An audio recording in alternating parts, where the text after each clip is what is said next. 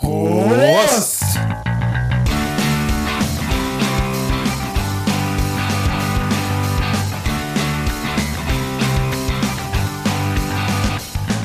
Zwei Flaschen Bier!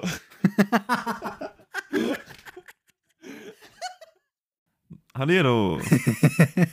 Und willkommen zu einer neuen Folge Zwei Flaschen Bier. Ich bin immer noch Aaron. Und ich bin immer noch Erik, aka Beron, aka Daddy E. Ja, ich wollte es gerade sagen. Ich wollte es gerade sagen. ich, ich wollte das dir bevor irgendjemand, bevor du mich Daddy E nennst, nenne ich mich Daddy E. Es ist ein Akt der Selbstermächtigung. Genau. Ich nehme dieses Wort zurück. Genauso wie das N-Wort oder das B-Wort. Alles klar. Alles klar. An der Stelle grüße ich gleich mal Lenke. Arra, arra. Nein, warum? Weil es mich gerade daran erinnert hat. Okay. Alles klar. Also ja. Hallo. Ja, schön. Neue Folge, wollen wir gleich reinstarten oder hast du noch etwas, worüber wir schnabulieren sollen? Hm, Ich weiß nicht, haben wir was über was, was wir schn was ist schnabulieren für ein Wort überhaupt? Eigentlich, eigentlich ist das fürs Essen gedacht, oder? Ja, eigentlich schon. schnabuliert. Ich habe nichts. Ich habe jetzt an den Schnabel gedacht und weil mit dem Schnabel kann man auch reden, deswegen kann man auch et etwas bereden und deswegen schnabulieren. das Einzige, was wir jetzt schnabulieren könnten, wäre unser Bier.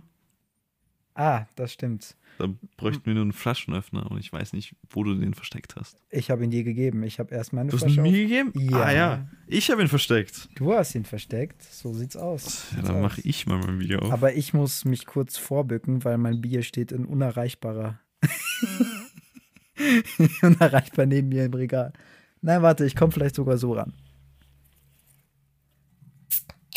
Durch ein Labyrinth zwischen Zimmerpflanzen und meinem eigenen Mikrofon muss ich mich jetzt mutig durchhangeln. Oh Gott, jetzt muss ich vorbeugen. Ja. Gut, jetzt bin ich glücklich, jetzt kann ich mein Bier schnabulieren. Schnabulieren. Das war mein Handy. Ey, hast du denn den Flaschenöffner aufs Handy fallen lassen? Ja, Geil.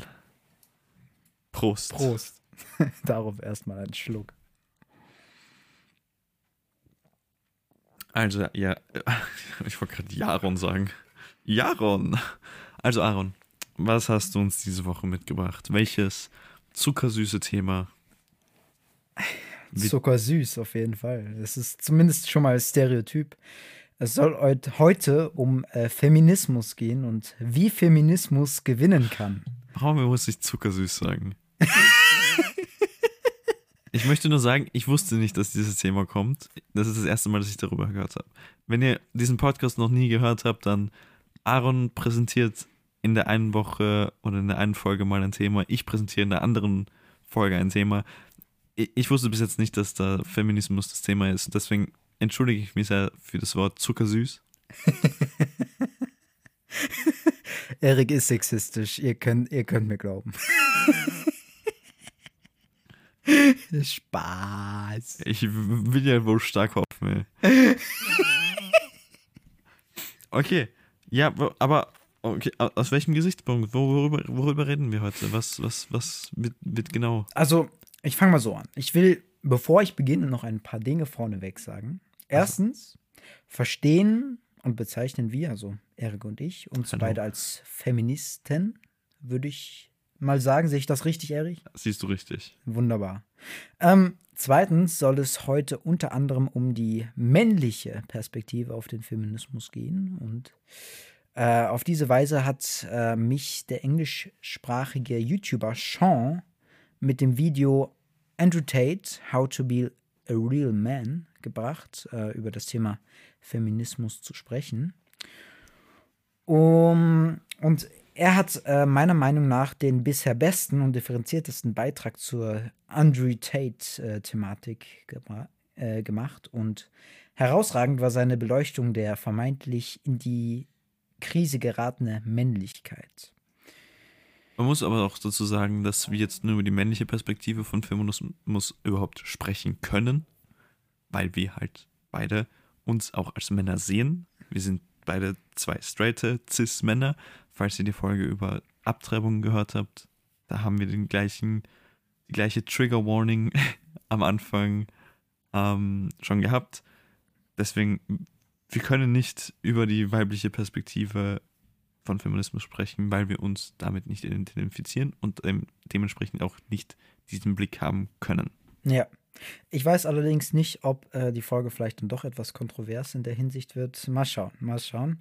Ähm, wie gesagt, deswegen okay. die Disclaimer vom Anfang an. Ähm, und äh, kennst du den YouTuber schon überhaupt? Hast du von dem schon mal gehört? Sch ich, ich kenne auch Andrew Tate nicht wirklich. Ich kenne ihn nur durch seinen, seinen seinen Beef mit äh, Greta Thunberg. Ich habe davor schon mal von ihm gehört und dass er halt sehr viel Red Pill Blödsinn verzapft. Hm.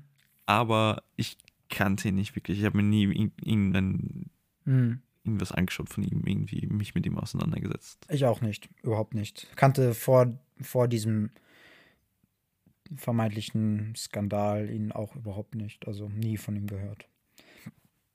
Ja. Ähm, aber ich lege dieses Video von Sean, er schreibt sich über, er schreibt sich übrigens, glaube ich, gleich wie Sean das Schaf, aber nicht zu verwechseln, nicht zu verwechseln. oh Mann. aber ich lege dieses Video jedem ans Herz, ergänzend zu dieser Podcast-Folge. Ähm, und drittens, bevor man mir jetzt Mansplaining oder ähnliches vorwerfen sollte, will ich eines vorab klarstellen, nämlich, dass ich den Frauen weder den Feminismus erklären, noch ihnen vorschreiben möchte, wie sie den feministischen Kampf zu führen haben.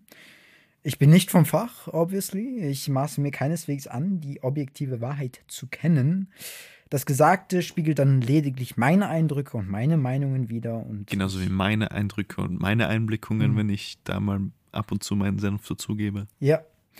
Und ich lasse mich auch gerne vom Gegenteil überzeugen. Mein Instagram-Name ist verlinkt. Man kann mir gerne eine wütende DM schreiben und äh, mir die Meinung geigen. Man kann aber auch eine sehr nette ähm, DM schreiben und ihm trotzdem die Meinung geigen. Ja, das, das, das, das das bevorzuge ich sogar. Mir übrigens auch.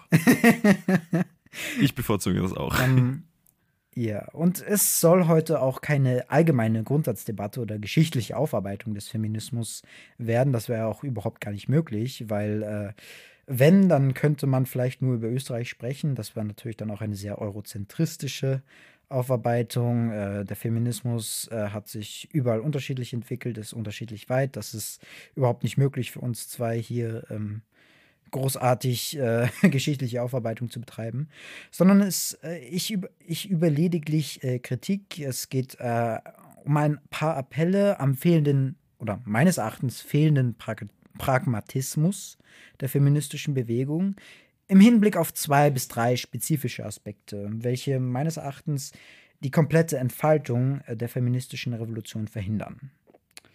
Aber fangen wir doch äh, mit einer etwas grundlegenderen Frage an.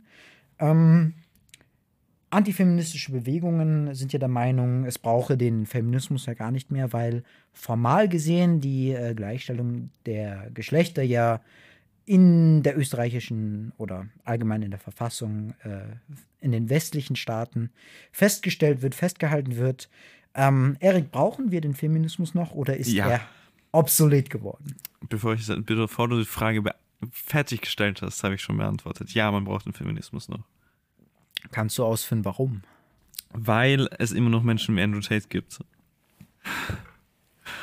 Und nein, also klar, äh, es ist das eine, dass, dass es ähm, garantiert wird, dass Männer und Frauen gleichberechtigt sind, aber wir sehen halt trotzdem noch Unterschiede. Der Gender Pay Gap, es, also es gibt einen Gender Pay Gap. Punkt. Wenn es den, wenn, wenn Männer und Frauen gleichberechtigt werden, gleich behandelt werden würden, gäbe es diesen wahrscheinlich nicht mehr. Oder zumindest wäre er nicht mehr so groß. Hm. Vor allem, wenn man dann auch mit bedenkt, in welchen Sparten Männer und Frauen arbeiten, ist egal.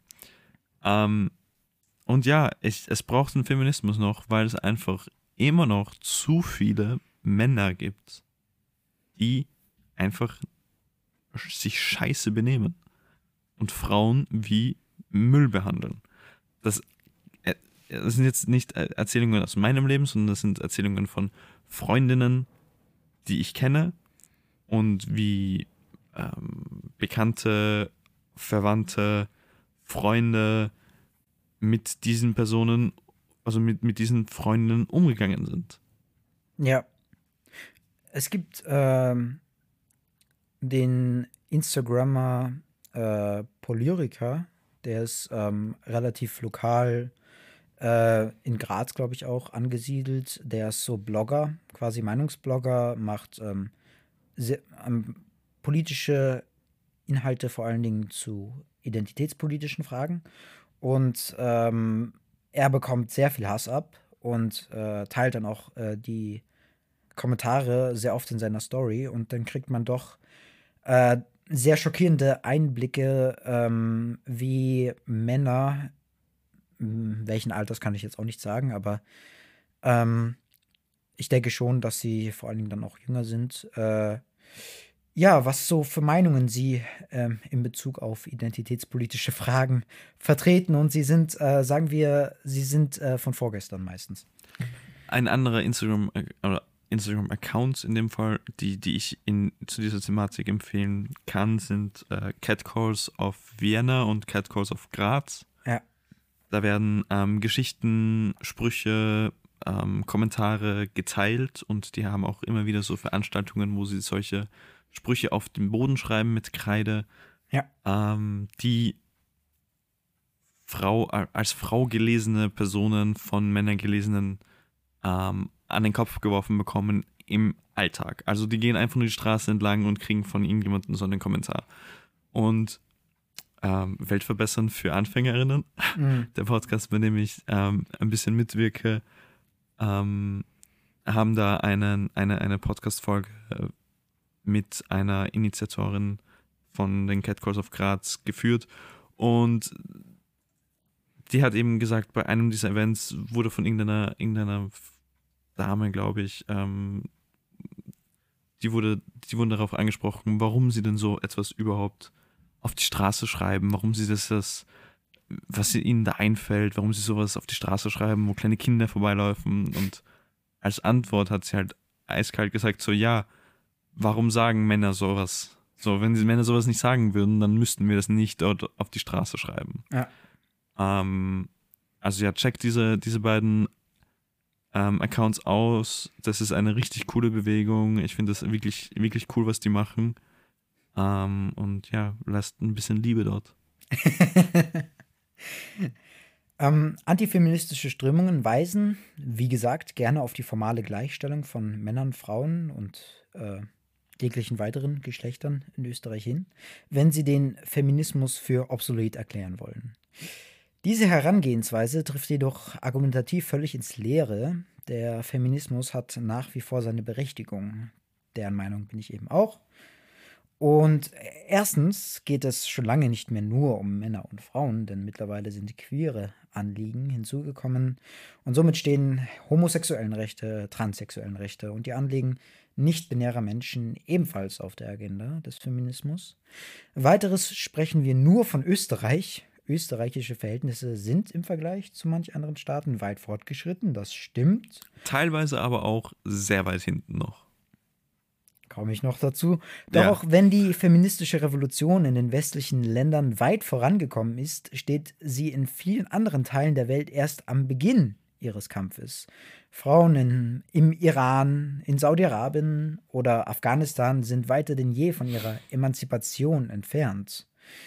Aber auch in Österreich gibt es äh, nach wie vor geschlechterspezifische Probleme. Wir haben ja, wie bereits gesagt, eine Folge zum Thema Abtreibungen gemacht und in Österreich eine prekäre Lage festgestellt, was die Versorgung angeht. Aber es geht auch noch weiter. Die Femizide in Österreich ja. sind europaweit Spitzenwert fast. Ja. Also ja, man, man sieht, dass es da eben ähm, Aufholbedarf auch in Österreich. Mhm. Ja, Österreich. Wir sind nicht so fortgeschritten, wie, immer, wie, wir, wie wir Österreich immer denken. In der Sache sind wir tatsächlich wirklich weit hinten noch. Genau. Weiters werden Frauen im Durchschnitt immer noch schlechter bezahlt als ihre männlichen Kollegen, hat Erik auch schon angesprochen. Der österreichische Gender Pay Gap liegt mit 18,9 Prozent über dem europäischen Durchschnitt von 13 Prozent im Jahr 2020. Der bereinigte Gender Pay Gap äh, belief sich äh, 2020 auf 6,6 Prozent. Frauen sind in Österreich häufiger armutsgefährdet als Männer. Frauen ergreifen oft prekär bezahlte soziale Berufe. Frauen beanspruchen die Elternzeit öfter als Männer und sind aufgrund der familiären Situation öfter in Teilzeit beschäftigt. Gerade gab es ja die äh, Diskussion um den Vorschlag von äh, Arbeitsminister Martin Kocher, heißt er, glaube ich. Ähm, ich vergesse auch immer, wie er heißt. Er ist einfach so ein Nobody, irgendwie, sorry, aber er ist so ein, keine Ahnung. Er ist der Bruder von Jeff Bezos. Er schaut wirklich ein bisschen so aus. Aber er schaut doch so aus, als könnte er irgendwer sein. aber er ist Ökonom, glaube ich. Er hat ökonomisch. Ja, und er wurde auch richtig hoch gepriesen, als er das Amt übernommen hat. Echt? Ja. Kann ich mir gar nicht vorstellen. Also einerseits äh, die Arbeitsmarktreformen, die er vorgeschlagen hat, hat, waren meines Erachtens absurd. Und jetzt die nächste Scheiße einfach. Ja, aber äh, wie gesagt, das ist ein Thema für einen anderen Podcast. Martin Kocher. Martin Kocher, ja, passt. Grüße gehen auch an dich raus. Ich grüße Lenke und Martin Kocher. Genau, wir werden dich Jan Böhmermannen bald. Uh. Spaß. Ähm, so, wo war ich jetzt? Du hast ähm, über die Teilzeit. Ähm, genau, ja. Genau, werden öfters in Teilzeit beschäftigt. Und ähm, in Bezug auf männlich verübte Gewalt an Frauen kam eine EU-weite Erhebung im Jahr 2014 zu dem Ergebnis, dass in Österreich sage und schreibe jede fünfte Frau seit ihrem 15. Lebensjahr körperliche und oder sexuelle Gewalt erfahren hat. 15 Prozent aller Frauen haben seit ihrem 15. Lebensjahr Stalking erlebt. Jede dritte Frau hat seit ihrem 15. Lebensjahr eine Form der sexuellen Belästigung erlebt. Das habe ich, glaube ich, auch schon in der Abtreibungsfolge, Abtreibungsfolge erwähnt. Aber es ist trotzdem immer noch schockierend. Ich habe diese Zahlen mal, mal recherchiert und ich bin gerade erschrocken, wie hoch diese Zahlen sind. So, ich habe ich hab dir mal davon erzählt, ich habe euch mal davon erzählt und ich bin gerade richtig erschrocken und habe gedacht, so was, jede fünfte Frau? Ja. Psychische Gewalt oder ja, psychische Gewalt durch ihren Partner oder Ex-Partner haben 38 Prozent der Frauen seit ihrem 15. Lebensjahr erlebt. Eine andere Umfrage aus dem Jahr 2011 belegt, 29,5 Prozent der befragten Frauen in Österreich waren bereits Opfer sexualisierter Gewalt. Über die Gewaltstatistiken bezogen dann auf äh, queere Menschen, da brauchen wir jetzt gar nicht anfangen. Das erübrigt sich. Also es ist genauso schlimm, wenn nicht schlimmer. Halten wir fest, es handelt sich in Österreich lediglich um eine formale Gleichstellung der Geschlechter und die feministische Revolution ist nach wie vor nicht abgeschlossen. So, jetzt ist klar, Frauen und andere marginalisierte Gruppen brauchen den Feminismus, sie sind auf ihn angewiesen. Doch, Erik, brauchen Männer den Feminismus und braucht der Feminismus die Männer, um zu gewinnen?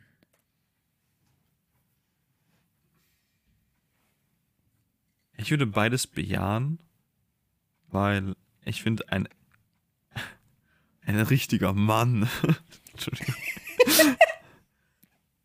ein, ein, ein richtiger Mann kann nicht einfach nur zusehen und, und, mit, und miterleben und davon profitieren, wie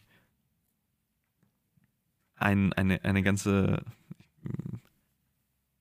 Gruppe an Personen einfach ja misshandelt, beleidigt, äh, äh, benachteiligt wird, nur aufgrund ihres biologischen Geschlechts. Mhm. Ähm, und ich finde auch, dass der Feminismus Männer braucht. Weil, klar, es ist, es ist eine, es ist, vor allem Frauen profitieren davon. Aber je mehr Support eine Sache hat, desto besser ist, desto, desto besser ist es, oder nicht? Ich sehe es ähnlich. Also ich würde sagen, die Männer brauchen den Feminismus genauso sehr, wie der Feminismus die Männer braucht. Ohne die Männer wird es nicht funktionieren, denn die, die geschlechterspezifischen Rollenbilder von Mann und Frau sind nicht exklusiv, sondern sie bedingen einander. Sie koexistieren gemeinsam und eine Auflösung der Geschlechterrollen ist nur möglich, wenn die Geschlechter, also beide Geschlechter, aus ihren spezifischen Geschlechterrollen emanzipiert werden. Das ist sehr gut gesagt und du hast genau das gesagt, was ich gemeint habe. Nur ich hatte weniger Zeit darüber nachzudenken. Also ich unterstreiche und unterschreibe das zu 100 Prozent. Das, was du jetzt gerade gesagt hast. Jetzt bin ich gespannt, was du zu meiner Kritik sagen wirst. Die feministische Bewegung ist sehr gut darin, aufzuzählen, wo und in welcher Form es geschlechterspezifische Benachteiligungen gibt, um diese anzuprangern. Was ihr hingegen nicht oder nicht ausreichend gelingt, ist meiner Ansicht nach, den Männern eine Gegenwelt mit Verbesserungen auch zu ihren eigenen Gunsten zu bieten.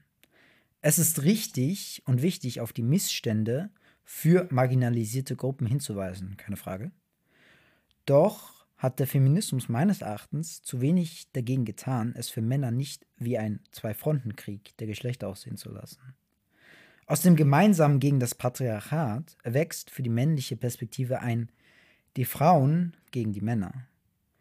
Diese Sichtweise stimmt natürlich überhaupt nicht, erklärt allerdings, warum Männer, wenn nicht gleichgültig, dann doch oftmals abwehrend auf das Thema Feminismus reagieren. Sie empfinden diese Bewegung als persönlichen Angriff, als Beschuldigung, als Unterstellung. Theoretisch ist es richtig, Gleichberechtigung anerkannt zu bekommen, unabhängig davon, wie das von den weißen Cis-Männern dieser Welt wahrgenommen wird. Diese Haltung kann man mit Sicherheit einnehmen, doch ich kann der feministischen Bewegung eines versprechen. Sie wird nur erfolgreich sein, wenn sie pragmatisch agiert und handelt. Wenn man weißen Cis-Männern ständig vorhält, wie privilegiert sie sind und ihnen die vermeintlich herausragende Stellung in einer patriarchalen Gesellschaft immerzu vorwirft, darf man sich nicht wundern, wenn die wenigsten Männer sich für die gute Sache einsetzen und sich klar zum Feminismus bekennen. Es gibt durchaus Männer, welche in mancherlei Hinsicht von patriarchalen Strukturen durchaus profitieren, vor allem finanziell. Männer finden sich in Gesellschaften mit patriarchalen Strukturen öfter in Führungspositionen wieder und Thematiken von Care-Arbeit, Schwangerschaften, Verhütung bis Kindererziehung sind für sie weniger oder gar nicht von Belangen. Dennoch bedürfen Privilegien meines Erachtens nach differenzierter Betrachtung. Einem 35-jährigen Maurer mit geschundenem Rücken, prekärem Lohn und Aussicht auf Altersarmut kann man schlecht erzählen, er befände sich in einer privilegierten Position, wenn er allein nachts um drei Uhr seinen Heimweg sorgloser absolvieren kann als eine Frau. Ich möchte ganz deutlich betonen, dass viele Männer oftmals auch Opfer patriarchaler Strukturen sind. So, deine Meinung, Erik? Ähm, ich sehe gerade sehr viel Zusammenhang zwischen dem, was du gesagt hast, und der Black Lives Matter Diskussion, dass in, in, den, in dem Punkt, in dem nur weil Schau, also ich, ich, ich sehe, was du meinst. Ich bin aber nicht ganz damit einverstanden, wie du es gesagt hast. Weil klar, manche Männer profitieren nicht vom Patriarchat. Manche weiße Menschen profitieren nicht vom, vom Rassismus, vom, der, der, in, der in der westlichen Welt vorherrscht. Aber ich finde nicht, dass das, das wie, wie, wie formuliere ich das am besten? Ähm, du, hast, du hast vorhin gemeint, dass ähm, manche Männer, dass den Männern immer, dass den Männern vorgeworfen wird, dass sie das Patriarchat unterstützen. Mhm. Ich finde, dass das. Nein, dass sie das empfinden. Dass sie das empfinden. Ich finde nicht, dass das die Aufgabe des, des Feminismus ist, dass sie ähm, darüber nachdenken müssen, dass sie überlegen müssen, wie Männer empfinden, was oder wie sie das aufnehmen und was sie dann empfinden, was der Feminismus fordert. Das ist aber nicht der Punkt. Doch, ich finde ich, schon. Ich stimme dir zu, dass es nicht die Aufgabe des Feminismus ist, aber er könnte pragmatisch sein und das tun. Und ich glaube, dann wäre er erfolgreicher. Das ist der Punkt. Dass der Feminismus, wenn er pragmatisch agiert, wenn er den Männern aufzeigt, dass sie davon profitieren, dass die feministische Revolution durchgesetzt wird, dass er viel mehr Männer für sich gewinnen kann und somit pragmatisch ähm, erfolgreicher sein kann. Das ist der Punkt, den ich machen möchte. Okay, okay, weil es hört sich nämlich so an, als würdest du sagen, ja, die Frauen sind selber schuld, dass sie keine Zustimmung finden, Nein. weil sie Männer immer anprangern und dadurch ist es klar, dass halt Männer nicht keinen Support für diese Sache ähm, aufbringen können. So hört sich das an, was, also so hat sich das für mich angehört, was du gerade gesagt hast. Nein, also wie gesagt, es ist ein Appell an die feministische Bewegung. Ich sage nicht, dass die äh, Feministen ähm, Männer ständig gängeln würden, aber was ihnen fehlt, ist, dass sie Männer für sich gewinnen versuchen. Dass sie ihnen eine Gegenwelt aufzeigen. Das ist der Punkt. Dass sie sich. Verstehst du so, was ja, ich ich, meine? ich, ich, ich finde aber trotzdem, dass der Fehler vorwie vorwiegend bei den Männern halt liegt und nicht bei den Frauen, die im Feminismus kämpfen. Weil Frauen den, das Patriarchat angreifen und Männer halt dann eben denken, oh, sie greifen nicht das Patriarchat an, sondern sie greifen, greifen mich an. Sie greifen mich als Mann an. ja, Männer dürfen nicht dann nicht mehr männlich sein dann. ja. Ich glaube, dass das das Problem, ich glaube, dass das Problem, klar, man könnte es irgendwie anders machen, aber wenn man halt einen, einen, einen Fehler sieht und den anprangert in einer Sache, in einem System, Ja. dann ist es nicht unbedingt die Schuld von einem, dass man das anprangert, oder die Schuld von einer in dem Fall, sondern es ist die Schuld von dem, der halt dann das komplett falsch aufgreift. Ich weiß nicht, wie man das besser machen könnte. Ich weiß nicht, wie man Männer für den Feminismus gewinnen kann. Keine Ahnung. Also ich finde es ist zumindest schwierig, dass man eben die Männer über einen Kamm schert und sagt, die profitieren alle davon. Ja klar, sie profitieren auch, aber sie sind genauso Opfer und sie sind auf jeden Fall nicht alle privilegiert. Schon klar, also sie, sind, sie sind nicht alle, sie sind nicht alle Täter, Ja. weil du hast vorhin gerade gesagt, sie sind nicht alle Opfer. Ich finde, man darf nicht sagen, sie sind nicht alle Täter. Ja, So, aber klar, es, wenn ich ganz ehrlich bin, ich könnte mehr machen, um das Patriarchat zu stützen. Du könntest wahrscheinlich auch mehr machen, um das Patriarchat zu stützen. ja, In dem, in dem Sinne finde ich schon, dass es irgendwie sinnvoll oder schon auch ähm, Anspruch hat, wenn Frauen oder Mitglieder der feministischen, äh, der feministischen Sache Männer anprangern, indem sie sagen, hey, du könntest mehr machen und du solltest dich deinem, Privil deinem Privileg bewusst werden. Denn ja, ich, Ich finde, aber da krankt die feministische Bewegung genau an dem, was bei linker Politik äh, ja auch zu deren Misserfolgen führt. Dass sie ständig identitätspolitische Fragen in den Vordergrund stellen, dass sie anprangern und äh, die Privile wir sollen jetzt alle mal unsere Privilegien checken, aber damit gewinnt man halt nicht. Das ist der Punkt. Ich sage nicht, dass es richtig ist, aber ich sage, die, der Feminismus könnte pragmatisch sein und somit erfolgreich. ja, ist halt, Lass uns mal weitergehen. Okay. Ähm, Erik, Ich finde, ich bin nicht ganz einverstanden mit dem, was du gesagt hast, aber ich kann jetzt gerade okay. irgendwie nicht ganz äh, formulieren, wie, wie ich die da en- en- entgegen. wie also, du mir Kontra bieten Ich würdest. kann halt Worte Deutsch. Es ist schwer. ja, ist okay. Ähm, empfindest du dich manchmal Opfer patriarchaler Strukturen oder nie? Oder kannst du das mal ausführen, ob du, was meinst du mit Opfer? ja, oder benachteiligt, sagen wir so, dass du sagst, du bist ein Mann und deswegen hast du in spezifischen kleinen Punkten vielleicht mal einen Nachteil gegenüber anderen Geschlechtern. Mm. Nein, aber ich würde schon sagen, dass ich manchmal spüre, dass ähm, Frauen, Freundinnen, mit denen ich bin, benachteiligt werden. Mhm. indem dann halt, wenn es wenn es ums Zahlen geht, eher ich angeschaut werde, eher ich gefragt werde, Mhm. dass solche Sachen. Ähm, aber dass ich Opfer vielleicht eher in der Hinsicht, dass ich vielleicht nicht ganz so schwach wirken kann, dass ich selber das Gefühl habe, dass die Gesellschaft von mir als Mann erwartet, dass ich eben stark bin, Mhm. dass ich keine Gefühle zeige und so weiter. Mhm. Was absoluter Bullshit ist. Mhm. Ähm, aber so, so richtig Opfer von, von dem würde ich mich jetzt nicht empfinden. Es gibt durchaus auch geschlechterspezifische Unterschiede, welche die Männer gegenüber anderen Geschlechtern oder Frauen benachteiligt. In Österreich, also es ist eine relativ einfache Zahl, in Österreich haben Frauen mit 84 Jahren eine höhere Lebenserwartung als Männer. Das ist zum Beispiel ein geschlechterspezifischer Unterschied. Das ist dann der Tatsache geschuldet, dass vermehrt Männer die körperlich belastende, belastenden Berufszweige dominieren. Klarerweise kann man auch andere Punkte anführen, wie zum Beispiel die Risikobereitschaft. Also mehrheitlich werden wahrscheinlich auch Männer Extremsportarten zum Beispiel ausüben. Ähm, aber ich glaube doch, dass äh, ja das Thema Berufszweige hier äh, den dominanten Faktor ausmacht. Und äh, hier haben wir es mit einem Gender Gap äh, zu Lasten der Männer zu tun.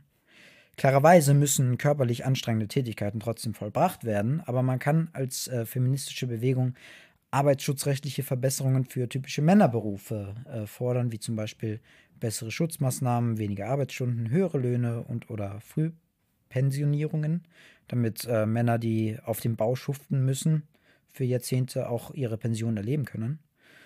Ähm, Männer sind auch Opfer, wenn es um gesellschafts- äh, oder geschlechterspezifische Stereotype geht. Männer müssen äußerlichen und innerlichen gesellschaftlichen Rollenbildern in gleicher Weise wie Frauen entsprechen. Das Schönheitsideal des Mannes, groß, muskulös, kantig und braun gebrannt zu sein, setzt Männer gleichsam unter Druck wie Frauen. Da würde ich dir widersprechen. Würdest du mir widersprechen? Ja. Okay. Ich glaube, dass ein, ein Mann mit Bierbauch viel mehr akzeptiert wird als eine Frau mit Bierbauch. Mhm. Dass ein Mann, der nicht sportlich ist, der sich ein bisschen gehen lässt, was auch immer das heißen soll. Würde ich nicht sagen. Also, wenn ich mir anschaue, wenn ich mich zurückerinnere, dann äh, sind äh, vermeintliche Jungs oder Männer äh, in Schulen zum Beispiel genauso gemobbt worden für ihre Fettleibigkeit. Das Schon, aber ich glaube, dass das jetzt. ist kein geschlechterspezifisches. ja, es ist nicht Merkmal. geschlechterspezifisch, aber ich würde nicht sagen, dass Männer auf dieselbe Art und Weise wie Frauen. Ähm, klar, es gibt jetzt in den letzten, in den letzten Jahren gibt es immer mehr Ich finde, dass es Body zunimmt. Positivity. Ich finde aber, dass es zunimmt. Ich also finde du auch, hast mittlerweile zunimmt, ja. auch ganze Regale mit Männerpflegeprodukten in den Supermärkten. Du hast genauso muskulöse Männer, die bei Instagram präsent sind, die in der Werbung präsent sind. Also der Druck auf Männer wächst auf jeden Fall. Klar, das, das, das, da widerspreche ich dir nicht, aber ich würde trotzdem nicht sagen, dass das auf einer Ebene mit Frauen ist. Okay, dann ist es nicht auf einer Ebene, aber sie werden trotzdem auch. Sie werden natürlich, natürlich. Na.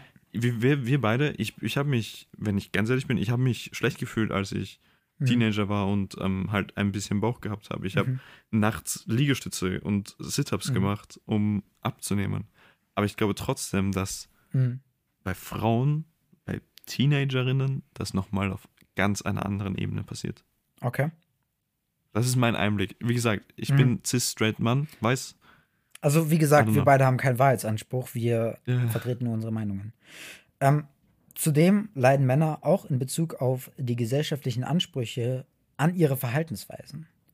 Der stereotype Mann darf sich nicht schwach, verletzlich, einfühlsam oder mitfühlend zeigen, denn das sind Stereotype, welche dem femininen Geschlecht bevorzugt zugeordnet werden.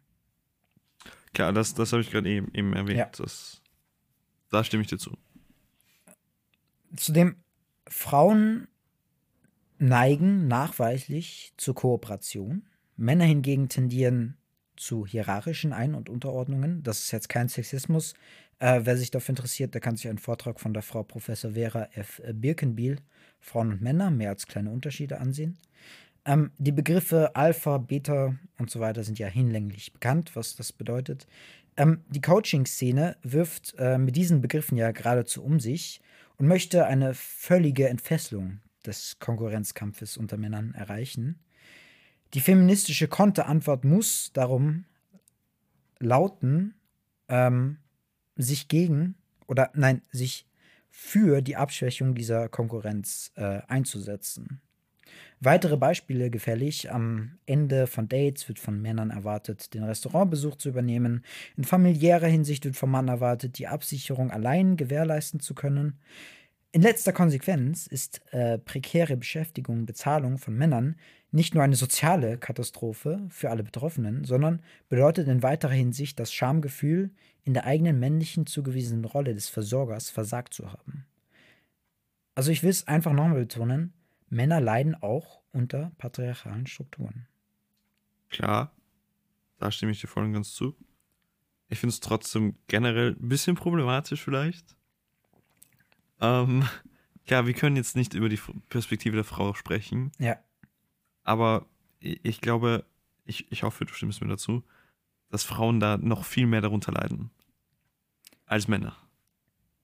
Okay, gehe ich mit, ja. Ja, deswegen, also klar, im, ihr müsst euch davor halten, dass wir finden, dass Frauen natürlich mindestens genauso, wenn nicht sogar mehr, darunter leiden. Und deswegen finde ich es vielleicht gerade ein bisschen problematisch, dass wir beide Männer sind und hier diesen Podcast machen und halt nur über die männliche Perspektive reden. Weil dann eben der, ein großer Teil, vielleicht sogar der größere Teil, nicht betrachtet wird. Weil wir das halt nicht können. Also ja. Wobei ich trotzdem auch die männliche Perspektive wichtig finde. Klar, klar, natürlich, natürlich. Aber ich glaube, dass in, in dieser, dass in, in der Zerstörung des Patriarchats die männliche Perspektive vielleicht weniger, oder ziemlich sicher in meinen Augen, weniger wichtig ist als die weibliche. Aaron nickt. Ist okay. Ist okay. Ist okay. Ist okay. Ähm, ich finde nur, Männer begehen nicht umsonst viel mehr Suizide als Frauen. Und die feministische Bewegung täte meines Erachtens gut daran, diese Problematiken vermehrt aufzugreifen, zu verstehen und auf breiter Front öffentlich auch zu diskutieren. Auch. Neben, auch. Ja, natürlich. Das, das ich will auch? nicht, Okay, ich gut, will gut, nicht gut, dass das irgendwas verdrängt, Ja, was ja. dem feministischen Diskurs wichtig ist und was auch natürlich wichtig ist.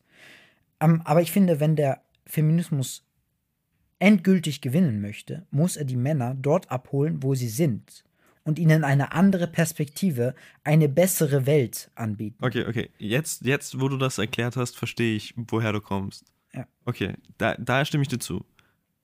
Stimme ich dir voll und ganz zu. Okay, okay, okay. Also er muss vermeintlich oder sogar privilegierte Männer nicht als Feinde, sondern auch als Komplizen begreifen und massiv um ihre und auch massiv um ihre Unterstützung werben.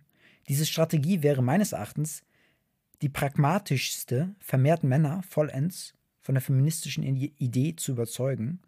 Und erst dann ist der Weg für die konsequente Durchführung der feministischen Revolution in den westlichen Ländern zumindest geebnet. Nur dann ist in weiterer Folge eine bessere Welt möglich. Also würdest du mir, nachdem du verstanden hast, was ich meine, zustimmen? Ich würde dir da ganz und gar zustimmen. Ich stimme dir jetzt zu, wo ich weiß, dass du meinst, dass eben auch Männer etwas vom, von der feministischen Debatte ähm, gewinnen kann. Genau, und das muss halt öffentlich mehr propagiert werden, damit Männer überzeugt werden. Weil ich habe das Gefühl, als Mann muss man zurzeit viel eher alleine drauf kommen, dass man davon auch profitiert. Weil das ist nichts, was öffentlich ähm, breit gefächert äh, diskutiert wird. Ja, finde find ich auch, du hast da recht, ja. Und das ist, das ist etwas, was ich eben der feministischen Bewegung empfehlen würde, dass sie das vermehrt tut. Weil ich glaube, davon könnte sie unendlich viel profitieren.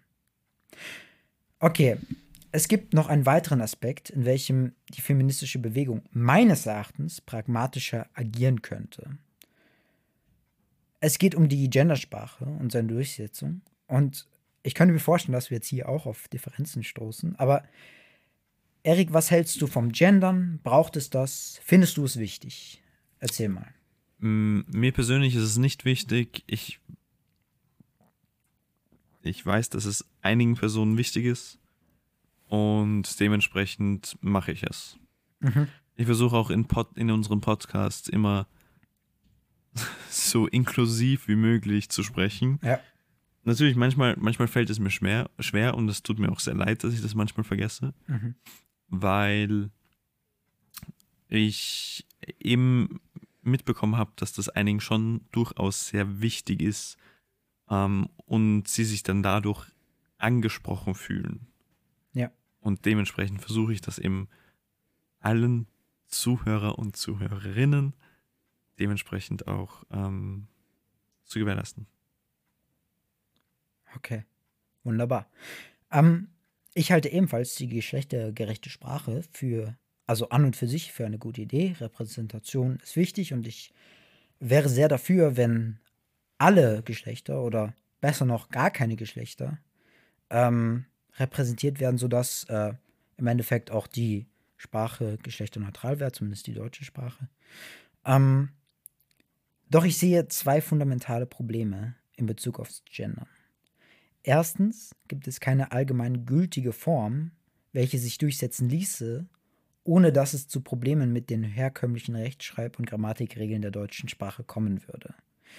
Die Gründe werde ich jetzt nicht ausführen, sondern ich verweise lediglich auf ein millionenfach geklicktes äh, und fundiertes Video von der YouTuberin Alicia Joe, warum Gendersprache scheitern wird. Ähm, würde ich sehr empfehlen, jedem ans Herz legen, das sich mal anzuschauen. Äh, Sie hat das wirklich sehr gut gemacht. Und ähm, sie kommt überhaupt nicht aus der rechten Ecke. Also sie ist wirklich dort äh, versucht, äh, neutral darzustellen, warum sie zu der Erkenntnis gekommen ist, Mhm. dass das nicht funktioniert. Zumindest auf die Weise, wie es jetzt äh, propagiert wird. Und äh, sie hat auch einen Kompromissvorschlag am Ende ähm, vorgeschlagen, wie man trotzdem äh, daran arbeiten kann. So. Und zweitens spricht das Aufwand-Nutzen-Verhältnis meines Erachtens gegen gendergerechte Sprache in seiner jetzigen Form.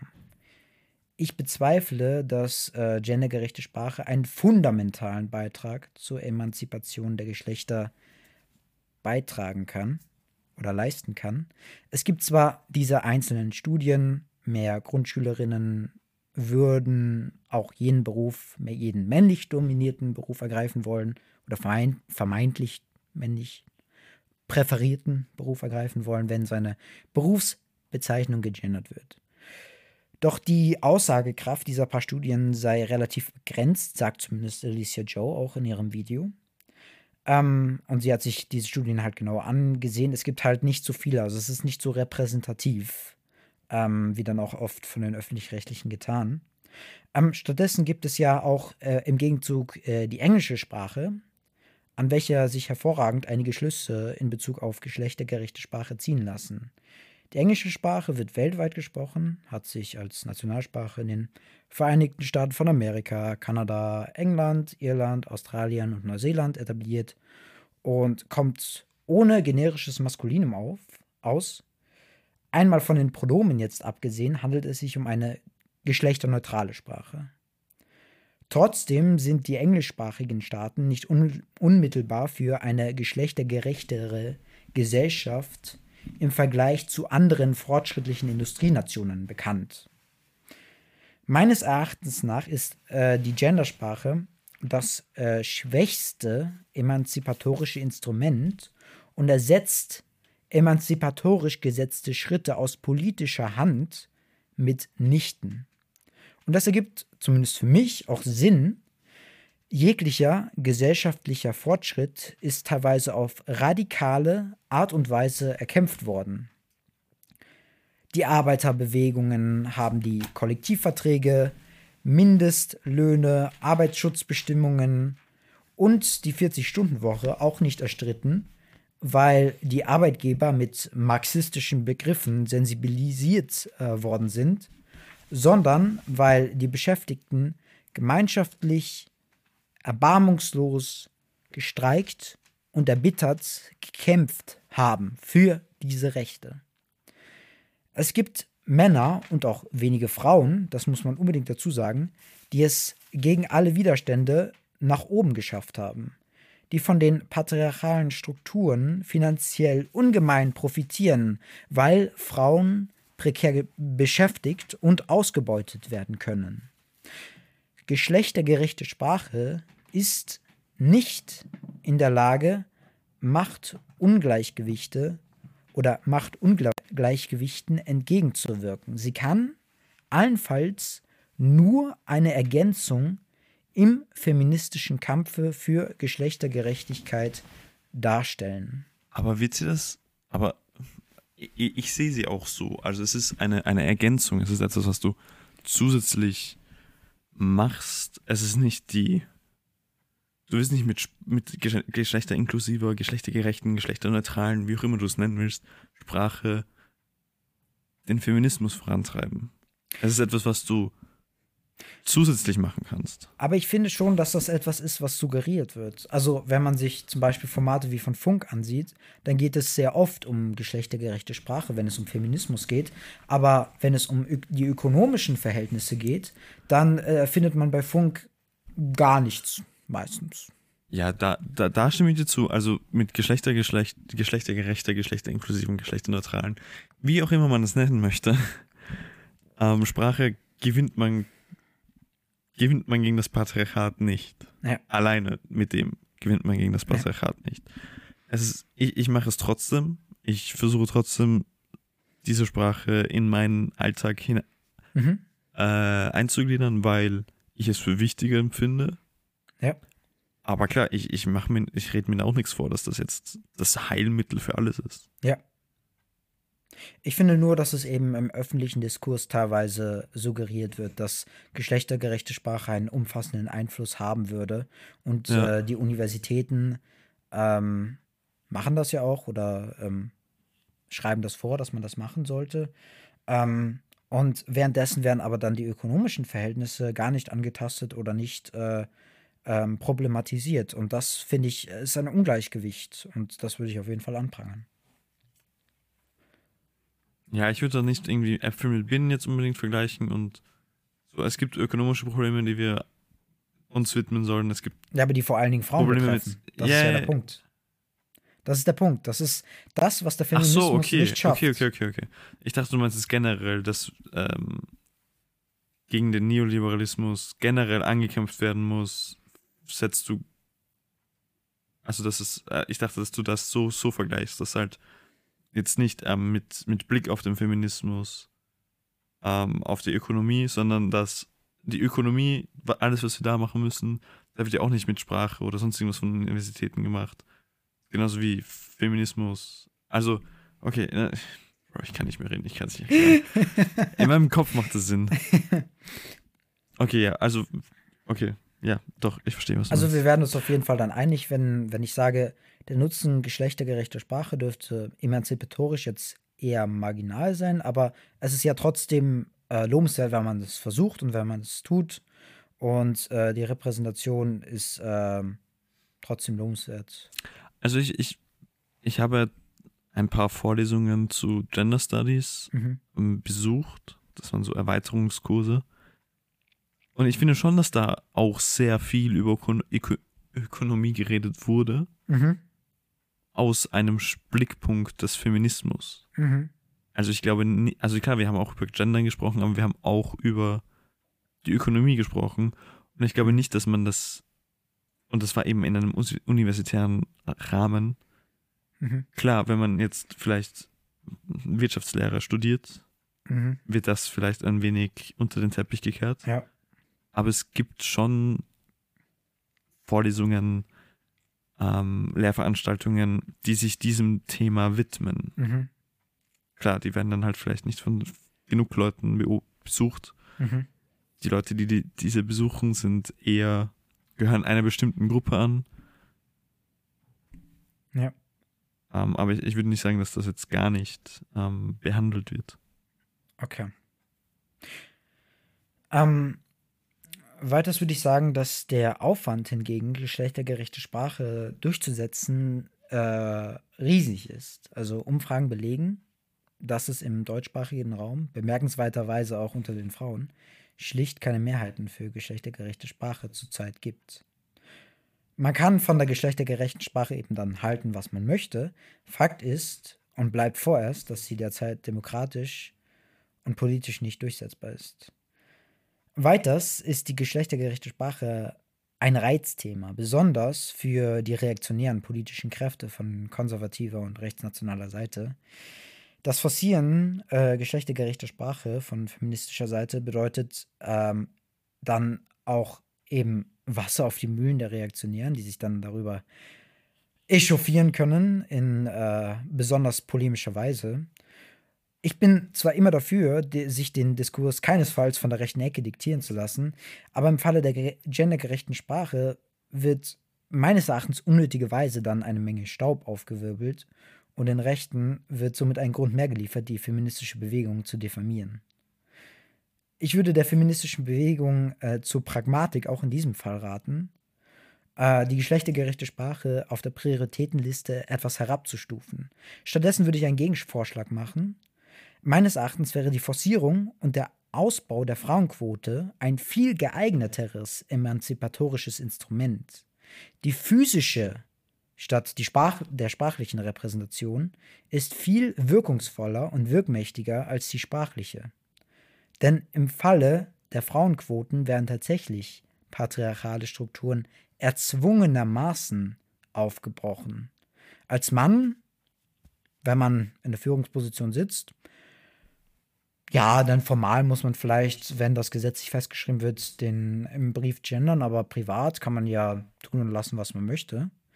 Aber sich dann mit der Frau auseinanderzusetzen, wo es dann auch rechtliche Hürden gibt, wo man nicht einfach Diskriminierung ähm, ja ausüben darf, wo man keine Machtgefüge äh, ausnutzen darf, wo man selbst in der Öffentlichkeit auch steht, ähm, finde ich doch als viel geeigneteres Mittel. Und äh, Studien belegen auch, dass im Zuge von Frauenquoten in der Politik und in Führungspositionen anschließend klar gesellschaftliche Fortschritte wahrscheinlicher werden.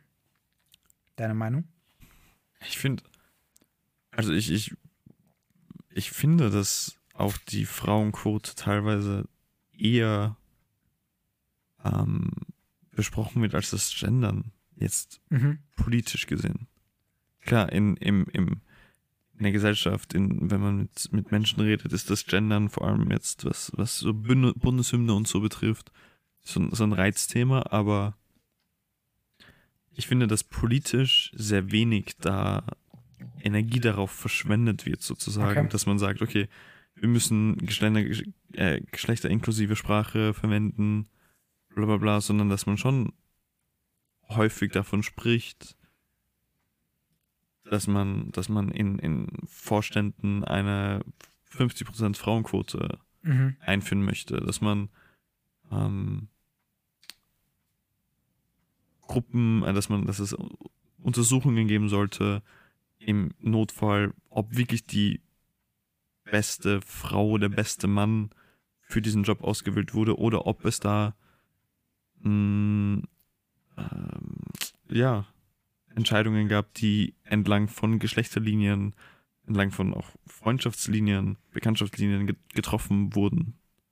Also ich finde schon, dass das in der Politik zumindest eher besprochen wird als eine mhm. geschlechterinklusive Sprache. Ich rede meistens dann auch eher von meinen medialen Eindrücken und nicht äh, von der ja, Politik. Ja, klar, klar. Also eben, wie gesagt, ja. so wenn, wenn du mit, mit Menschen darüber redest, mhm. redet kaum jemand über die, ähm, über die Rate, die Frauenrate, die Frauenquote, wie ja. immer. Sondern halt meistens über die Sprache und warum es diese geschlechterinklusive Sprache gibt und warum die österreichische Bundeshymne jetzt geändert wurde. Ja. So, was, was soll das bringen und solche Sachen. Klar, darüber sprechen die, die meisten Menschen, aber ich finde politisch, auf einer politischen mhm. Debatte wird schon eher über Frauenquoten diskutiert. Mhm. Und dann sind wir uns mal zur Abwechslung mit der Politik einig, oder? Wie siehst du das? Ja, weil ähm,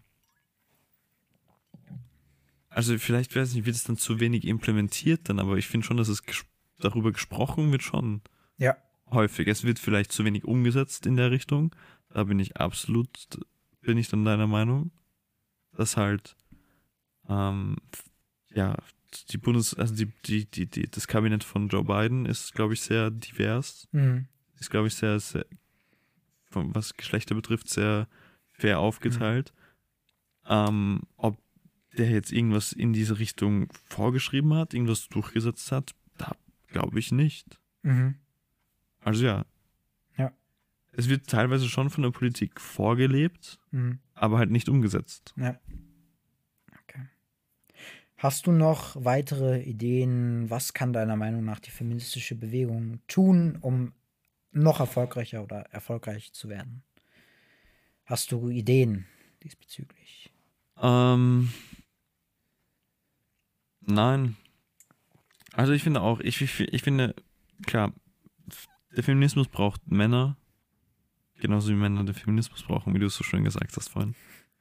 Ähm, und ich, ich, ich kann nur von mir, mir sprechen, wenn ich mich in, an, die, an diese Vorlesungen zurückerinnere, erinnere, habe ich schon als Mann das Gefühl gehabt, dass ich auch eher äh, ver verurteilt wurde.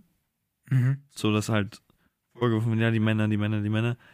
Eben, vielleicht, vielleicht ist es besser, wenn man da eben dann klar differenziert und klar sagt, Männer sind nicht das Patriarchat. Das Patriarchat ist ein System, ist eine, eine, ein Ding, das eher Männer bevorzugt. Aber, Aber, Männer haben halt nicht die Schuld daran, dass dieses besteht. Ja. Von vornherein. Sie können nur dann halt etwas tun, um es zu Sturz zu bringen. Ja. Und wie gesagt, ich kann, ich finde auch nicht, dass man das eben eindeutig geschlechterspezifisch festmachen kann, weil mir fallen dann doch auch einige Frauen ein, die äh, es weit gebracht haben, von Taylor Swift, Taylor Swift, Taylor Swift. Taylor Swift. Lars, mich, ich habe zwei Bier-Intos, Ja, okay? ja. Du hast ja auch schon einige Male versprochen, so, Ich da hab habe mich ich auch schon nichts gesagt. Aber bei mir, bei mir ist man das gewohnt. Ist man das? Das sagst du jetzt nur so. Ja, ich sag das nur so. Gotcha. Ähm, Ja, klar, Rihanna, natürlich. Angela Merkel und ich frage mich, klar, äh, laufen die dann mit ihrer LGBT. Ich hätte nie gedacht, dass irgendjemand Taylor Swift, Rihanna und Angela Merkel in einem Satz sagt. Wow.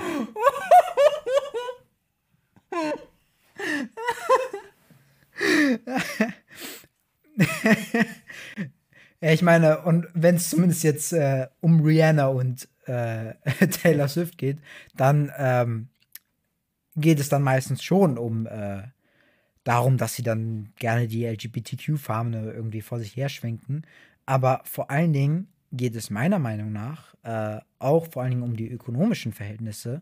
Und diese Frauen äh, sprechen dann eher ungern darüber, wenn es um Umverteilung, um höhere Löhne geht.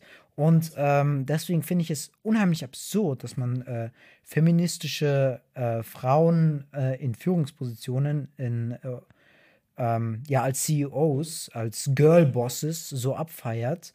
Dabei untermauern sie eigentlich nur die Strukturen, die wir haben. Und die, die wichtigste Frage, die ökonomische Frage, wird von diesen Frauen natürlich nicht gestellt, weil sie profitieren von diesem System. Sie sind Millionärinnen, Milliardärinnen und natürlich würden sie sich lieber einen Arm abbeißen, als dass sie derartige Forderungen stellen würden. Und damit bleibt es auch bei diesen Frauen beim Pseudofeminismus, meiner, meines Erachtens nach. Was ich in, in selber für mich ähm, herausgefunden habe, ist, dass sehr viel, was die Ungleichheit zwischen Mann und Frau betrifft, mit dem Neoliberalismus, Neoliberalismus eng verbunden ist. Ja. Ja, also nur, nur eine Sache, im, das ist ein Beispiel, das mir zumindest das sehr stark vor, vorgeworfen hat oder vorgezeigt hat, aufgezeigt hat, wie auch immer. Ähm, Im Neoliber- Neoliberalismus geht es darum, Produkte zu verkaufen und Geld zu machen, Profit zu machen. Und als Unternehmer. Und um, und äh, um das zu schaffen, ist ein Unternehmer eher bereit, zwei Produkte auf den Markt zu bringen oder ein Produkt in zwei unterschiedlichen Ausführungen auf den Markt zu bringen. Einmal in Blau und einmal in Pink, die dann diese Geschlechterstrukturen nochmal verstärken, weil Buben mögen Blau, Buben sind stark, Buben mögen Autos, Fußball, Feuerwehrmänner, Frauen, Mädchen sind mögen dann eher Pink, sind eher weich, sind Hm. süß, sind ähm, Prinzessinnen und oder Tierärztinnen, wenn überhaupt. Und dennoch würden sie dann mit diesen zwei Produkten, obwohl es Hm. zwei unterschiedliche Produkte sind oder un Produkte in unterschiedlichen Ausführungen, mehr Geld machen, mehr Profit einfahren, als mit einem Produkt, das sie als geschlechterneutral in einer grauen, in einer orangenen, in einer gelben, in einer irgendeiner anderen Farbe verkaufen würden, die einfach Hm. sagen, hey, hier ist ein Produkt und jedes Kind kann damit spielen. Hier werden keine Geschlechterstereotype verstärkt, aufgezeigt, dem Kind beigebracht. Aber das ist halt in unserer Gesellschaft, in unsere, in dem, wie wir wirtschaften, nicht so gedacht, weil es halt darum geht, das Produkt an die Männer und Frauen zu bringen und am besten Männerprodukte für Männer und Frauenprodukte für Frauen und diese Kluft zwischen Mann und Frau nochmal zu verstärken. Ich lese ein, gerade ein großartiges Buch. Äh, ich glaube, eines der besten Sachbücher, die ich je gelesen habe. Ähm, 17 Widersprüche und das Ende des Kapitalismus von David Harvey. Und ähm, in seinem Buch äh, nimmt er eine konkrete Analyse des Kapitals vor und seiner Widersprüche. Und ähm, was sehr interessant ist, er hat erklärt, warum er nur auf die Widersprüche des Kapitals eingeht, auch wenn es natürlich auch identitätspolitische Widersprüche wie zum Beispiel eben Sexismus oder Rassismus gibt, geht. Und er meint, ähm, das Kapital kann unabhängig, unabhängig davon, äh, Unabhängig. davon ähm, auch existieren und erfolgreich sein. Aber trotzdem kann das Kapital unheimlich davon profitieren, dass, profitieren, dass es die. Hör auf! Sag nichts. Wir haben eigentlich noch geplant eine dritte Folge. Also wir haben die vorige Folge schon aufgenommen und diese Folge jetzt. Wir haben eigentlich geplant, eine dritte Folge Ja, aufzunehmen. aber gerade lalle ich, das heißt, du kannst die ja noch äh, führen. Ich sag ja dann nichts, ich sag ja dann kaum was. Präfitieren, man kennt's. Ja, ich, ähm das sind meine verzweifelten Versuche, die Sprache geschlechterneutral zu machen. Ja, ja, man kennt's. oh. Ähm, äh, ja, dass das Kapital trotzdem davon profitiert, dass es diese Ungleichheiten gibt. Und genau das ist das, was du erwähnt hast. Also das Kapital bedient sich dieser Stereotypen, Widersprüche in der Gesellschaft, um daraus Profit zu schlagen. So. Ähm, meines Erachtens kann die feministische Bewegung, und sie muss auch, noch eine Menge fordern und durchsetzen. Und äh, die Forderungen nach günstigeren Hygieneartikeln, nach vermehrter Schaffung öffentlicher Kita, Schul- und Beratungsangebote, die Forderung nach besseren Löhnen, nach besserer sozialer Absicherung, die Forderung nach staatlicher Bezahlung von Care-Arbeit und Kindeserziehung, die Forderungen für gut finanziert und ausgestattete Frauenhäuser, die Forderung für Gewaltpräventionsmaßnahmen und Polizeischutz bei häuslicher Gewalt sind elementare wichtige Forderungen, die im Gegensatz zu meines Erachtens geschlechtergerechter Sprache demokratisch und mehrheitlich viel eher vermittelbar sind und auch sofort Wirkung tragen. Doch diese Forderungen würden natürlich eine Menge Geld und eine Menge Arbeit kosten. Und hier kommen wir zum eigentlichen Knackpunkt. Ich glaube oder ich finde, die feministische Bewegung krankt in gleichem Maße wie die politische Linke an geringem ökonomischen Verständnis. Ich bin überzeugt, die Ökonomik ist die mächtigste Disziplin in einer Gesellschaft und das bestimmende Fach gesellschaftliche Ausrichtung. Denn alle anderen Fachrichtungen, egal ob naturwissenschaftliche oder sozialwissenschaftliche Art, können nur so gut forschen und Ergebnisse liefern, wie sie finanziert und ausgestattet sind. Die Finanzierbarkeit hängt wiederum davon ab, wie die ökonomischen Rahmenbedingungen diese erlauben und zulassen. Ganz klar ist, die Übergänge zwischen geschlechterspezifischer und ökonomischer Ungleichheit sind fließend. Die Fragen von prekären Verhältnissen für Frauen und marginalisierte Gruppen und deren Verbesserungen sind nur mit Hilfe ökonomischen Sachverstandes äh, zu bewältigen, wie zum Beispiel der Modern Monetary Theory. Die feministische Bewegung muss ihre Forderungen deshalb auch ökonomisch untermauern können, wenn ihre Durchsetzung von Erfolg gekrönt sein soll. Denn money makes the world go around. Ist so, leider, Ja, aber deswegen muss man eben dementsprechend auch, und das ist auch das Erste, was ich eben in diesen Gender Studies äh, Vorlesungen oder ein, einer der Kernpunkte, den ich daraus mitgenommen habe. Man darf die feministische Debatte nicht abgesondert von Geld, Ö Ökonomie, der Marktwirtschaft, wie auch immer, halt sehen. Die sind zusammengeknüpft. ja. Mein Bier ist leer. Meins auch gleich. Ähm, dann würde ich sagen, schließen wir die Folge. Es war kontrovers auch, Das war finde kontrovers. Wir werden dafür so einen Shitstorm bekommen. ich. Glaube ich nicht. Dafür sind wir Ich viel zu hoffe. unbekannt. Ja, Ich bitte. hoffe. Sorgt, sorgt, liebe Zuhörerinnen und Zuhörer, teilt die Folge, damit wir den Shitstorm bekommen, den wir verdienen. Genau. Weil es gibt nichts, es gibt keine Sache, na, wie heißt das? Es, es gibt, äh, es There's gibt no nur Publicity, es bad- gibt keine bad Publicity. Ja, genau, Ja, there's no such thing as bad publicity. Also ja. ähm, wie, wie gewohnt könnt ihr uns auch gerne über E-Mail oder über in, unsere Instagram-Accounts äh, schreiben, wenn ihr nicht mit uns einverstanden seid, wenn ihr irgendwie Gegenpunkte habt, was ich mir sehr gut vorstellen kann. Ähm, Schreibt vor allem mir. vor allem dem Aaron schreiben. Aber wie gesagt, in einer netten und lieben Art Ja, und genau. ihm tra- trotzdem die Meinung geigen. Ja. Natürlich könnt ihr uns supporten, indem ihr uns folgt, indem ihr den, den Podcast regelmäßig hört ähm, und auch bewertet. Das würde uns sehr helfen. Ähm, und ja, dann hören wir uns in zwei Wochen wieder mit einer Folge, die ich wieder moderiere. moderiere. Jawohl. Und ja, das war's. Das war's. Macht's gut. Auf Wiederhören. Haut rein.